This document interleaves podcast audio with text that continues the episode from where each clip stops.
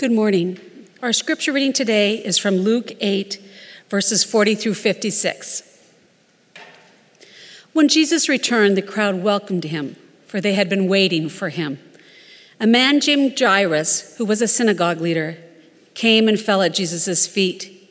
He pleaded with Jesus to come to his house because his only daughter, a 12 year old, was dying. As Jesus moved forward, he faced smothering crowds. A woman was there who had been bleeding for 12 years. She had spent her entire livelihood on doctors, but no one could heal her. She came up behind him and touched the hem of his clothes, and at once her bleeding stopped. Who touched me? Jesus asked. When everyone denied it, Peter said, Master, the crowds are surrounding you and pressing in on you. But Jesus said, Someone touched me I know that power has gone out from me. When the woman saw that she couldn't escape notice, she came trembling and fell before Jesus. In front of everyone, she explained why she had touched him and how she had been immediately healed. Daughter, your faith has healed you, Jesus said. Go in peace.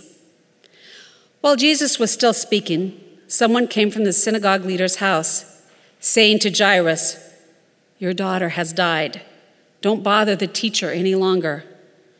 When Jesus heard this, he responded, Don't be afraid. Just keep trusting, and she will be healed. When he came to the house, he didn't allow anyone to enter with him except Peter, John, and James, and the child's father and mother. They were all crying and mourning for her. But Jesus said, Don't cry. She isn't dead. She's only sleeping. They laughed at him because they knew she was dead. Taking her hand, Jesus called out, Child, get up. Her life returned and she got up at once. He directed them to give her something to eat. Her parents were beside themselves with joy, but he ordered them to tell no one what had happened. This is the word of the Lord. Good morning. It's good to be in worship with you today. My name is Pastor Heather, and I'm one of our co pastors of family ministries, the other one who was just up here, my husband Clay. And I'm excited to be uh, bringing God's word and um, diving into it with you today. Pastor Matt and Heather and Lauren are back east in Kentucky celebrating Rachel's graduation. So our hearts and mind are with them as they enjoy this time together as a family and celebrate this momentous um, occasion in the life of their family as they launch their first daughter um, graduating from college.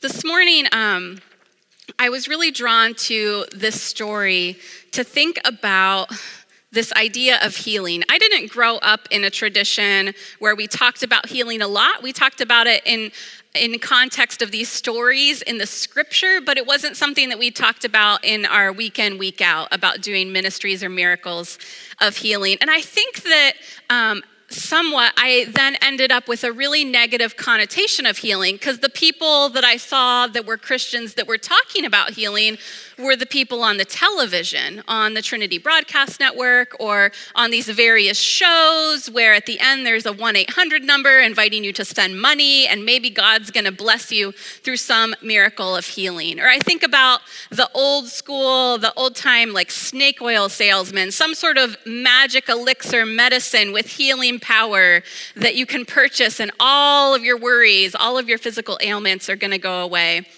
This, uh, an interesting kind of dynamic in this whole idea of faith healing or trinkets. A few years ago, um, Clay got this letter in the mail at our house, and it was like, wait to open. There's an important prophecy. And we're like oh what is what is this interesting piece of direct mail? This is not this is not our normal direct mail coupon. And so clay excitedly opens it up and he unfolds you can go to the next slide he unfolds a prayer mat a prayer mat with this photo of Jesus on it. And I want to read to you the letter that came with it. This is what it says. It says, Notice the face. Now, when I say prayer rug, too, that's a very generous term because this was a folded sheet of eight and a half by 11 paper with this printed image of interesting purple Jesus on it. It says this Notice the face of Jesus on this church prayer rug. When you first look, you will notice that his eyes are closed. Yes, we notice. Thank you. If you relax and continue looking straight into his eyes, you will see his eyes slowly opening. It's kind of like one of those magic 3D things in the 90s where if you stare at the image, then his eyes open. And he will begin looking back at you. Jesus sees your needs. Philippians 4:19. Use this unusual, important church prayer rug for tonight only. Because somehow the church know, the church prayer rug knows what night it arrived in your mailbox. And it knows that you're only allowed to use it for tonight only. So if you're on vacation and your mailbox is waiting, I don't know, the miracle might dissipate in the week it's in your mailbox. So then it says, Let us ask you, would you like to have God's blessing upon your home, your family, and your finances? We all say, Yeah. Say, Yes, Lord, I do need your financial blessings upon me and my family's finances. Quote Deuteronomy 28 6. That is a very generous paraphrase of Deuteronomy 28 6. Then it says, just put a check mark by your needs below, and they have a list of all of the needs that you could possibly have, telling us what you want prayer for. Also, check any other needs you're facing, and maybe pray about sending in a seed gift for the Lord's work. So, this goes to the church of St. Matthew's Church in Tulsa, Oklahoma, which, as it turns out, is a P.O. box that goes to a certain pastor who has a very large house in Beverly Hills and his church, of which there's no identifiable building, makes maybe $6 million a month, okay? So they've been under investigation from the IRS. We, oh, the other thing too is it tells us that we needed to be sure to return this very high quality prayer rug back to the Tulsa uh, St. Matthew's Church because it's important that we do so because if we, don't, if we do, we will receive a wonderful free spiritual gift that will be a blessing for a lifetime, just with return mail. I mean, I have never just sent a, a piece of mail in and gotten a lifetime blessing. That is amazing. Um, but the blessing doesn't kick in until they receive the prayer mat back from you. So there's some way that they can track and know if you sent it back in. So, unfortunately for Clay and I, we did not receive the lifetime blessing because we kept the prayer rug because we're like, this is an amazing sermon illustration and we're going to keep it and use it someday. yeah. So, um, so there's testimonies then that you re- that you can see on the next slide. There's a testimony of a woman that's been healed. Dear St. Matthew's Church, after I received this prayer package, I was healed of severe pains that I was suffering from in my left leg. I had tried many prescriptions which didn't help, but after receiving your prayer rug slash piece of paper. I placed it over both legs for a while, and then after about two days, I felt absolutely no more pain.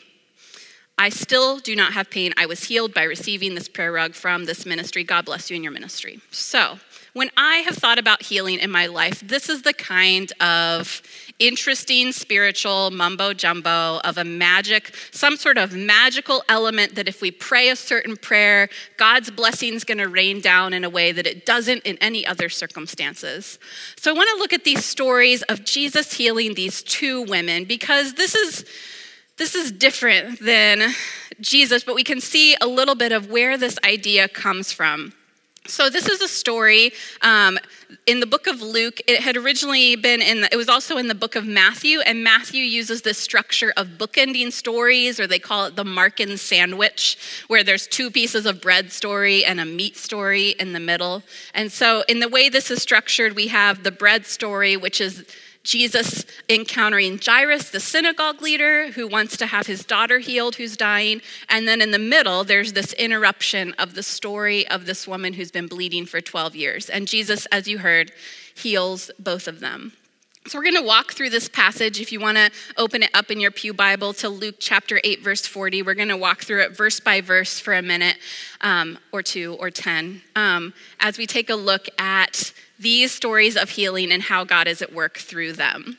And all of this is going to lead us to the point of understanding more about healing and God's kingdom and new creation um, and how God's at work in this miracle of healing.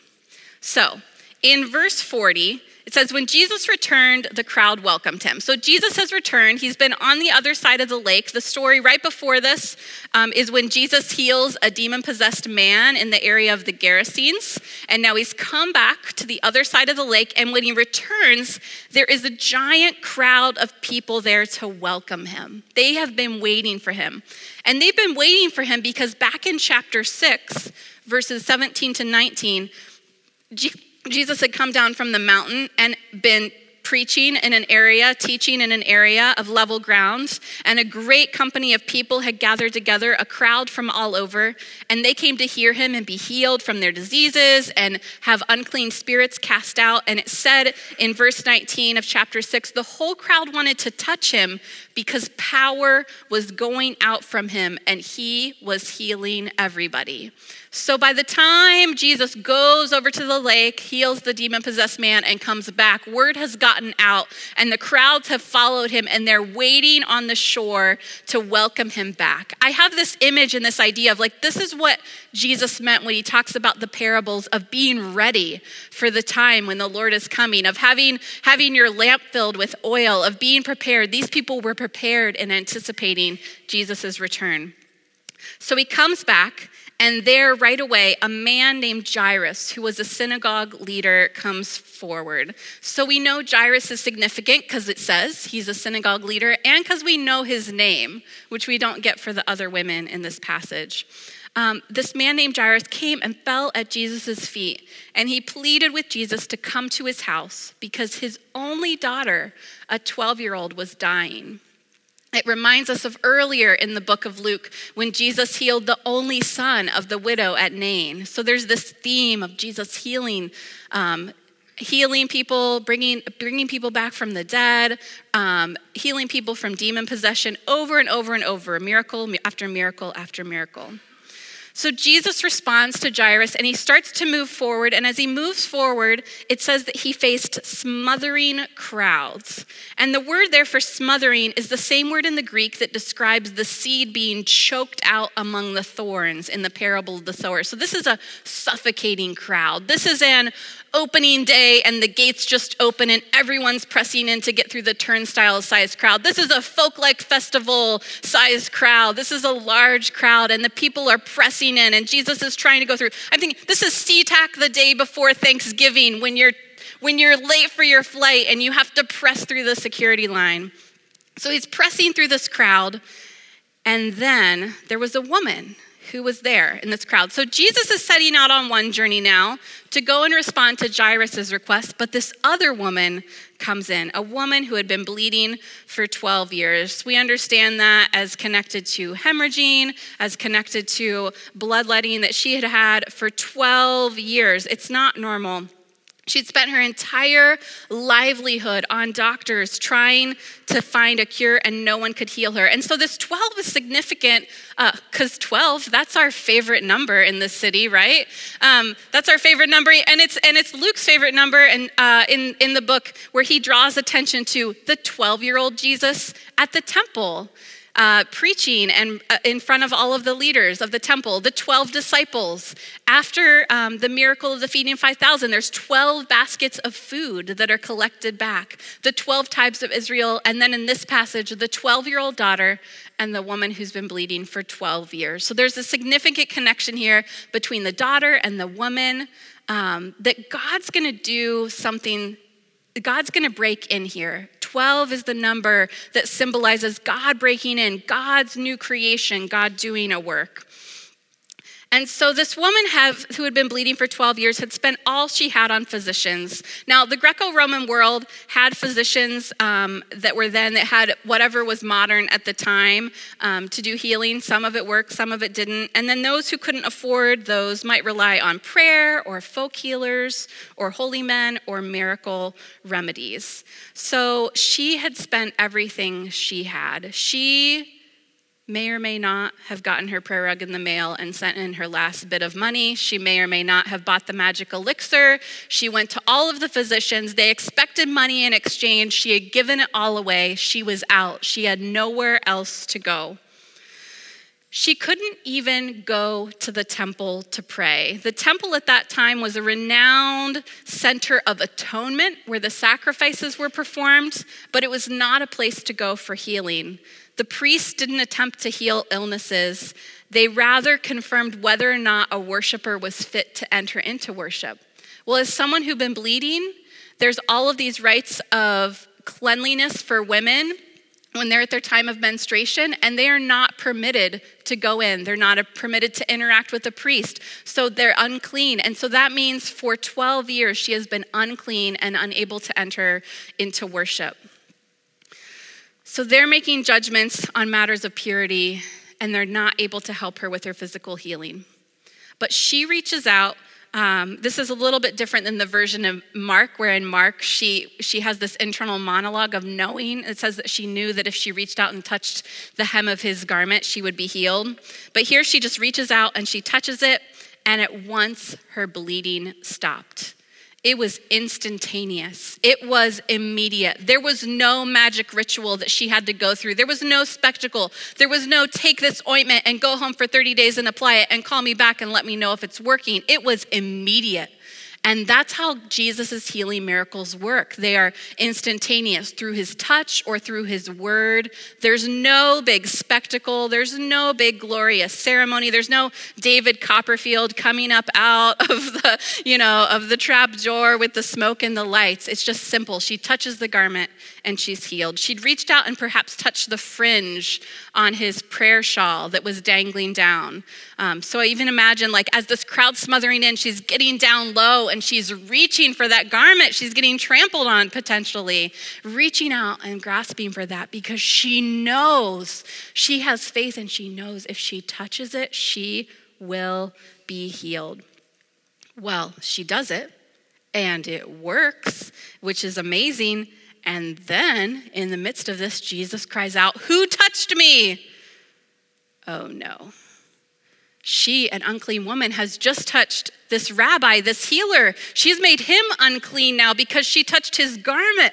What is going to happen? Have you ever been in a situation where you have done something you weren't supposed to do and you have to make the public fess up? It's terrible. And I, you know why I know it's terrible is because I've had to do that before. Um, when I was eight years old and uh, a, a, third grader at Lincoln Elementary in Coshocton, Ohio, it was third grade is a hard year. There are a lot of feelings when you're a girl in the third grade. There's a lot of friend drama. This was during the era of the best friend necklaces, where you'd you'd get a necklace and your best friend would get a necklace and you would give one to them. But there's a lot of power plays of who's going to wear your best friend necklace and all of these different dynamics. So, this is me in the third grade just struggling to find my place, to be in with the cool crowd. Um, and so, anyways, I'm at Lincoln Elementary trying to fit in. I think it was during a season where no one was wearing my best friend necklace that week, and I'm in line at lunch. Okay, so we go in, we go in line. There's the lady, she checks us off and says, Yep, you're good for lunch today. Then we come around the corner, and there's the stack of all the plastic milk crates. And you're supposed to pull out your milk crate, chocolate or white milk, and then you go, and there's the little counter with the window, and they hand you your tray. I think it was nachos and beef that day, um, and then you go on your way and go sit down. Well, I come around the corner, and there's two guys in front of me, third graders in my class, probably the letter A's because I'm Baker and I'm behind them. And, uh, and so there's, the, the, on this particular day, there's a rogue milk carton on the ground. And they're just kind of eyeing that milk carton. And they're like, You do it. No, you do it. No, you do it. No, you do it. And I'm like, What's going on? And they're like, This milk carton's on the ground. Someone should step on it. So, me looking to fit in, I'm like, maybe I'll step on it. I wonder what's going to happen. You know, when you're eight, you're just thinking, I'm trying to figure out what the consequences for my life are. I'm going to make poor decisions and see what happens. So that's what I do. So I lift up my foot, splat, milk goes everywhere. I mean, right, you guys know these are like what, eight ounces of milk. But in my mind, this memory, it is like an explosion, okay, of chocolate milk everywhere, this giant puddle. And it's now there and it's blocking the line. Hundreds of kids, you know, are behind me and they have to go through this line. But now there's this giant, this giant spot of milk. What am I going to do? So I, you know, look under the little counter window and say, Lydia, somebody spilled some milk. Um, you know? And she, and she goes, Well, you're gonna have to go get the janitor. And I'm like, oh no. Because our janitor, I'm not joking, his name's Chester. And you have to go and you have to get Chester, you have to walk down the hall. And our building was built in 1910. So there's all of the creepy dark corridors, and it's the 80s. So they're like, hey, eight year old, just walk down the creepy dark corridor by yourself and knock on the door and get the janitor and have him come take care of it. So that's what I do. So it's like, you know, the walk of like, oh no oh no, what am I going to do? He's going to yell at me. He always yells at us when we make messes. So I knock on his door, no one comes. Knock again, no one comes. Come back to the lunch lady, he's not there. She's like, whatever, just take your tray, go sit down, we'll figure it out. Because she's thinking, I got to keep this line moving. We got 20 minutes to feed 300 kids.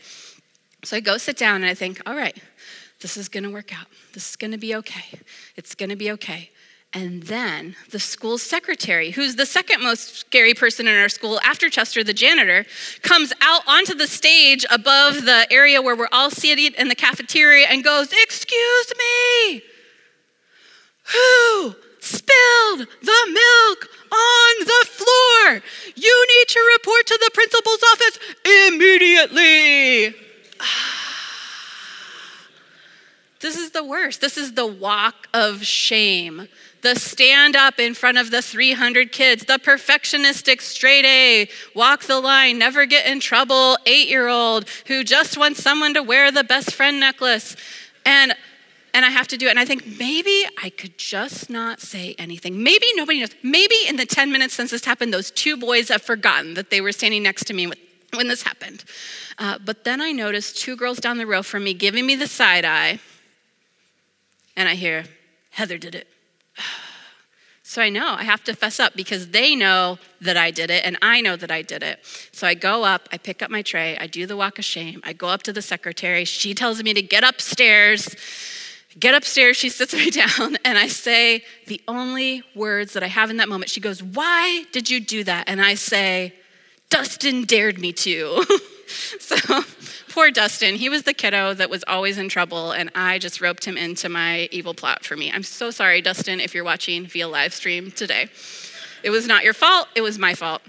So, anyways, it was it was really a fine scenario, but I just say that to like illustrate how when we have to out ourselves for something that we aren't sure what the consequences are going to be, it's terrifying. And so this woman to to come out in the midst of this trembling. says she was trembling. She's shaken. She's so terrified. She doesn't know what's going to happen. She doesn't know what the consequences are going to be, but they're bad. She, an unclean woman, has touched the rabbi. And he says, so then he said, so she says, you know, she's having this moment, and then Peter responds with a lack of faith. What do you mean? Like, what does he say here in uh, in verse 45? Peter said, "Master, the crowds are surrounding you and pressing in on you. Like, hello, there's a everybody is touching you. What are you talking about?" But Jesus says, "Someone touched me. I know that power has gone out from me." And then she comes forward, trembling, and she fell before Jesus, just as Jairus did before. And she explained why she had touched him and how she had been immediately healed. So she's actually now there. He calls her forward and she's publicly testifying to what happened and to how God healed, like to how she was immediately healed. And she's testifying now in front of this giant crowd of people who's all surrounding her and watching her. And Jesus responds. And when we think of this woman, in, as we study this passage, she gets referred to in the Bible sometimes as the woman who'd been bleeding for 12 years or the hemorrhaging woman. But Jesus doesn't look down at her and say, Hello, bleeding woman. He looks at her and he says, Daughter. Daughter, your faith has healed you. He's saying you were an agent, you were a part of this. Like you were healed because of your faith. And then he gives her this blessing go in peace. And she can go in peace now. She's going to be able to be restored to fellowship in the community. She's not going to be sitting on the margins anymore. She's going to be able to rejoin worship so she can go in peace. In the meantime, a messenger comes to let Jairus know that his daughter has died and they might as well moved on. But Jesus turns to Jairus, encouraging him to keep the faith, saying, Don't be afraid, just keep trusting, and she will be healed. And Jairus has just seen this miracle of healing. So they go back to the house. Jesus doesn't allow anyone to enter except his inner circle Peter, John, and James, who are witnesses to several of the miracles, like the transfiguration, and the child's father and mother. But there's these mourners there, and they're all crying and mourning for her. And Jesus says, Don't cry. She isn't dead, she's only sleeping. It reminds us of these other stories of healing that we hear about, of, G- of Jesus raising Lazarus, um, of Jesus raising the widow's son. But they laughed at him. They laughed at him like Sarah laughed at God when she heard she was going to have a son in her old age. They laughed at him, a lack of faith, because they knew she was dead. But taking her hand, Jesus called out, Child, get up. And her life returned, and she got up at once. And like a good parent, a good mom, a good auntie, a good grandma, he says, Get this girl something to eat. She is hungry. She has traveled a long way to death and back, and she needs some food. And they get her some food. They get her something good some hot chocolate and some shape cookies. And her parents were beside themselves with joy, and he ordered them to tell no one what happened. In this mysterious way, where sometimes Jesus says, Tell everybody, this woman has just testified, but in this situation, he says, Don't tell everyone, tell, don't tell anyone. And maybe you know, thinking about how Jesus didn't heal on spectacle. Jesus didn't bring this girl out to the courtyard and raise her back to life in front of everybody with, you know, the smoke and the laser light show. It's very subtle. It's him and a few people in the room, the dad who's had faith, his closest disciples, that he does this miracle. And she's revived. So, this story, these two stories bookended together, teach us about how the healings aren't so much about the healing God does, which they are in part, to show us that Jesus, as Lord, as God's Son, has power over death, has power over sickness, but the stories also teach us about this power of God that's breaking through in the new creation. The Spirit of God is in Jesus and it's breaking through. That power that goes out, he's so filled with the Spirit that he can walk through the crowd and healing is like shooting out of the hem of his garments. Um, and it shows us just how incredible the power of the Holy Spirit is. We know that he's full of the Holy Spirit because in Luke 4 1, Jesus returned from the Jordan River full of the Holy Spirit and was led by the Spirit into the wilderness. When I was growing up, we were taught, um, we always thought of the Spirit comes at Pentecost. That's the church's birthday. We have a birthday party on Pentecost because that's when the Spirit came down and filled up the church. But in Luke, over and over, we see the Spirit's at work in Jesus and through Jesus and among the people all throughout the entire book before Jesus goes away. So the power of the Spirit's with him. One of the commentators, Albrecht Oepke, um, says the miracles of Jesus belong to another world. Thinking back to the spectacularness there's no egotistic motive. He himself has a faith which moves mountains, but he will not use it to provide spectacles. Nevertheless, he demands faith of those who would receive the blessing of the miracle. So the power of the Spirit comes down. Jesus could have the capacity to do something great, but he just, he's using it as a way to respond to and build up the faith of the people. And so the second thing that we see in this inbreaking of God's Spirit is the faith of the people who respond and how that is affirmed. In Luke 8 48, um, he says to Jair, he says to the woman, "Daughter, your faith has healed you." And in verse 50, he says to Jairus, "Don't be afraid. Just keep trusting, and she will be healed. Just keep trusting." So, when we're thinking about healing on this side of Jesus' resurrection, we know that we've already had a healing through the power of his spirit that's restored us to eternal life through the forgiveness of sins. And that's something that we celebrate every week as we take the bread and the cup and remember Jesus' sacrifice and how it covers our sins. So, we've already been healed from the most significant healing that we could possibly receive by being able to be united spiritually with Jesus, by having the hope and promise of our own resurrection of eternal life into the next life, that, that girl coming back to life is a foreshadowing of what's going to happen for all of us when God revives all of us. And in praying for what God has for us today, First Free Methodist Church, in this word, I've been praying, God, what is your word in this for us right now in 2018 on this block of Queen Anne? And these are a few of the ways that God's brought to mind how, as believers, we can faithfully live through a few practices.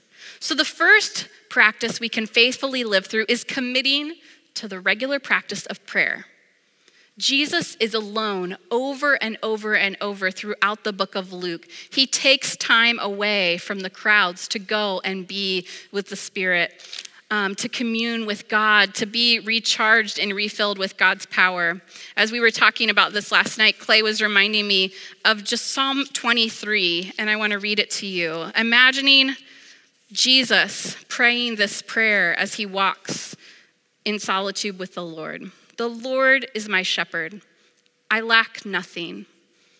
He lets me rest in grassy meadows. He leads me to restful waters. He keeps me alive. He guides me in proper paths for his, the sake of his name. Jesus is praying, even when I walk through the darkest valley, I fear no danger because you are with me. You, God, are with me. Your rod and your staff, they protect me. You set a table for me right in front of my enemies. Thinking about that in Luke, there's story after story of Jesus eating with people, of having table fellowship with people, of eating with people who question his motives. And it says, You set a table for me right in front of my enemies. You bathe my head in oil. Thinking about this anointing from the woman with the alabaster jar. My cup is so full it spills over. My cup is so full. I'm so full with the Spirit, it spills over and out of me. So the Spirit is coming out of the hems of the garments. Yes, goodness and faithful love will pursue me all the days of my life as I live in the Lord's house as long, and I will live in the Lord's house as long as I live. So, through prayer, Jesus is continually refilled and recharged and rejuvenated by the power of the Holy Spirit. And prayer is a place where we too can be refueled and recharged. And it's a walk of humility. To pray is to humbly say, I need to stop what I'm doing, God, and ask for your rejuvenation. I need to ask for your will to be done in my life. I need to ask for your way to be done in my life. I personally have a really hard time when I can tell it's time for me to go forward somewhere and receive prayer in a worship service. That is a very vulnerable thing to do, to come forward and receive prayer. You know, I, I don't know what it is. It's, it's maybe awkward. There's people looking. You know, my back's to everybody. What are they thinking? Are they judging me? Are they trying to guess why I'm up here and draw conclusions? Um, but last summer, I was at a worship service and I just sensed God saying, You need to go forward. You just need to go forward. And there was no choice in the matter. The Spirit was so heavy on me. I was like, there's no choice. I have to go forward. So I came forward to receive the prayer. I had to wait in line for the prayer person because there was someone ahead of me. And came forward. And as soon as I got there, I couldn't even get the words out of why I was there. I just started crying.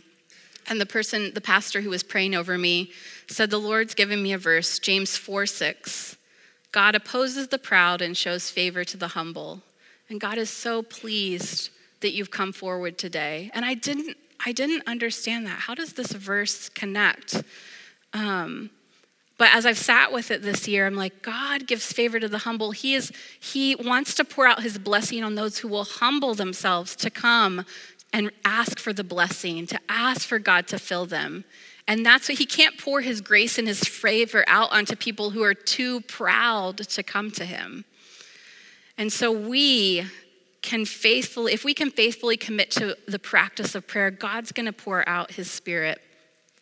We also, the second thing that we can commit to is opening ourselves up to the movement of the Spirit in whatever way the Spirit wants to move. The thing that struck me so powerfully about this passage is how Jairus comes in and he says to Jesus, Will you heal my daughter, 12 years old, who's been dying? And the next thing Jesus does is he heals a woman who's been bleeding for 12 years and he calls her daughter. So it made me wonder did Jairus pray a prayer that Jesus answered? But he didn't answer it in the way that Jairus meant it. Jairus saying, Pray for my daughter, heal my daughter, the daughter, my only daughter, the daughter of my house. And Jesus says, You have many daughters. You are a leader of the synagogue. You have many daughters in this community. You have a daughter in this community who's prohibited from coming into worship because she is unclean. And she's in need of healing just as much as your 12 year old daughter is. So, does the Spirit of God move in a way that He might, the Spirit might redirect our prayers to go towards the people that God is also concerned about? So, in thinking about that in our ministry as a church, what are the things that are on your heart this morning? That you want to bring to God in prayer, the loved ones that you have, the healing in your own life, the things that you desire in your heart of hearts, the things that you want to happen for your future, your hopes and dreams, the salvation that you're praying for the people in your life. God cares deeply about all of those concerns in the same way that he cared about Jairus' prayer for his daughter. And also, God cares about all the people that are affected by similar kinds of prayers that are in our neighborhood and in our community that we don't see, that are invisible to us, that are outside of the community, that aren't in the same context where they are connected to the people to get them onto the prayer list to pray for that need. So we need to, in our time of prayer, ask God to reveal to us who in our community He has us to bring to Him in prayer, who He has in our community that He wants to be at work in and among. Do you trust that God has the power to do that? Do you trust that by the power of the Holy Spirit, you can be an agent of healing and extending prayer and new life to others? That's our call as we seek to make disciples. So I'm going to transition to a time of prayer and we're going to move towards the table, a time of communion and connection with God. And I encourage you to bring these prayers to God, to come forward and to pray for healing if that's what you need or desire, to visit with the people on the sides and ask them to pray for you and come and be restored and rejuvenated by the power of God's Spirit. Let's pray. God, we thank you so much that you are present and active among us. We thank you that your word is active and living. We thank you for the ways that you provide in ways that go beyond what we can ask or imagine. And Lord, we come to you today knowing that all of us have things in our hearts and in our lives that we desire healing for and from. Lord, there are places in our lives where we wonder if you can even do a work because we know it would take a miracle to overcome the difficulties that we face. God, you know that. And we lift those concerns up to you again today, Lord. God, we know that you are present and active among us. And we pray, Lord, this week that you would show us with your eyes who you are calling us to friend, who you are calling us to have compassion on and to minister to in our context, Lord.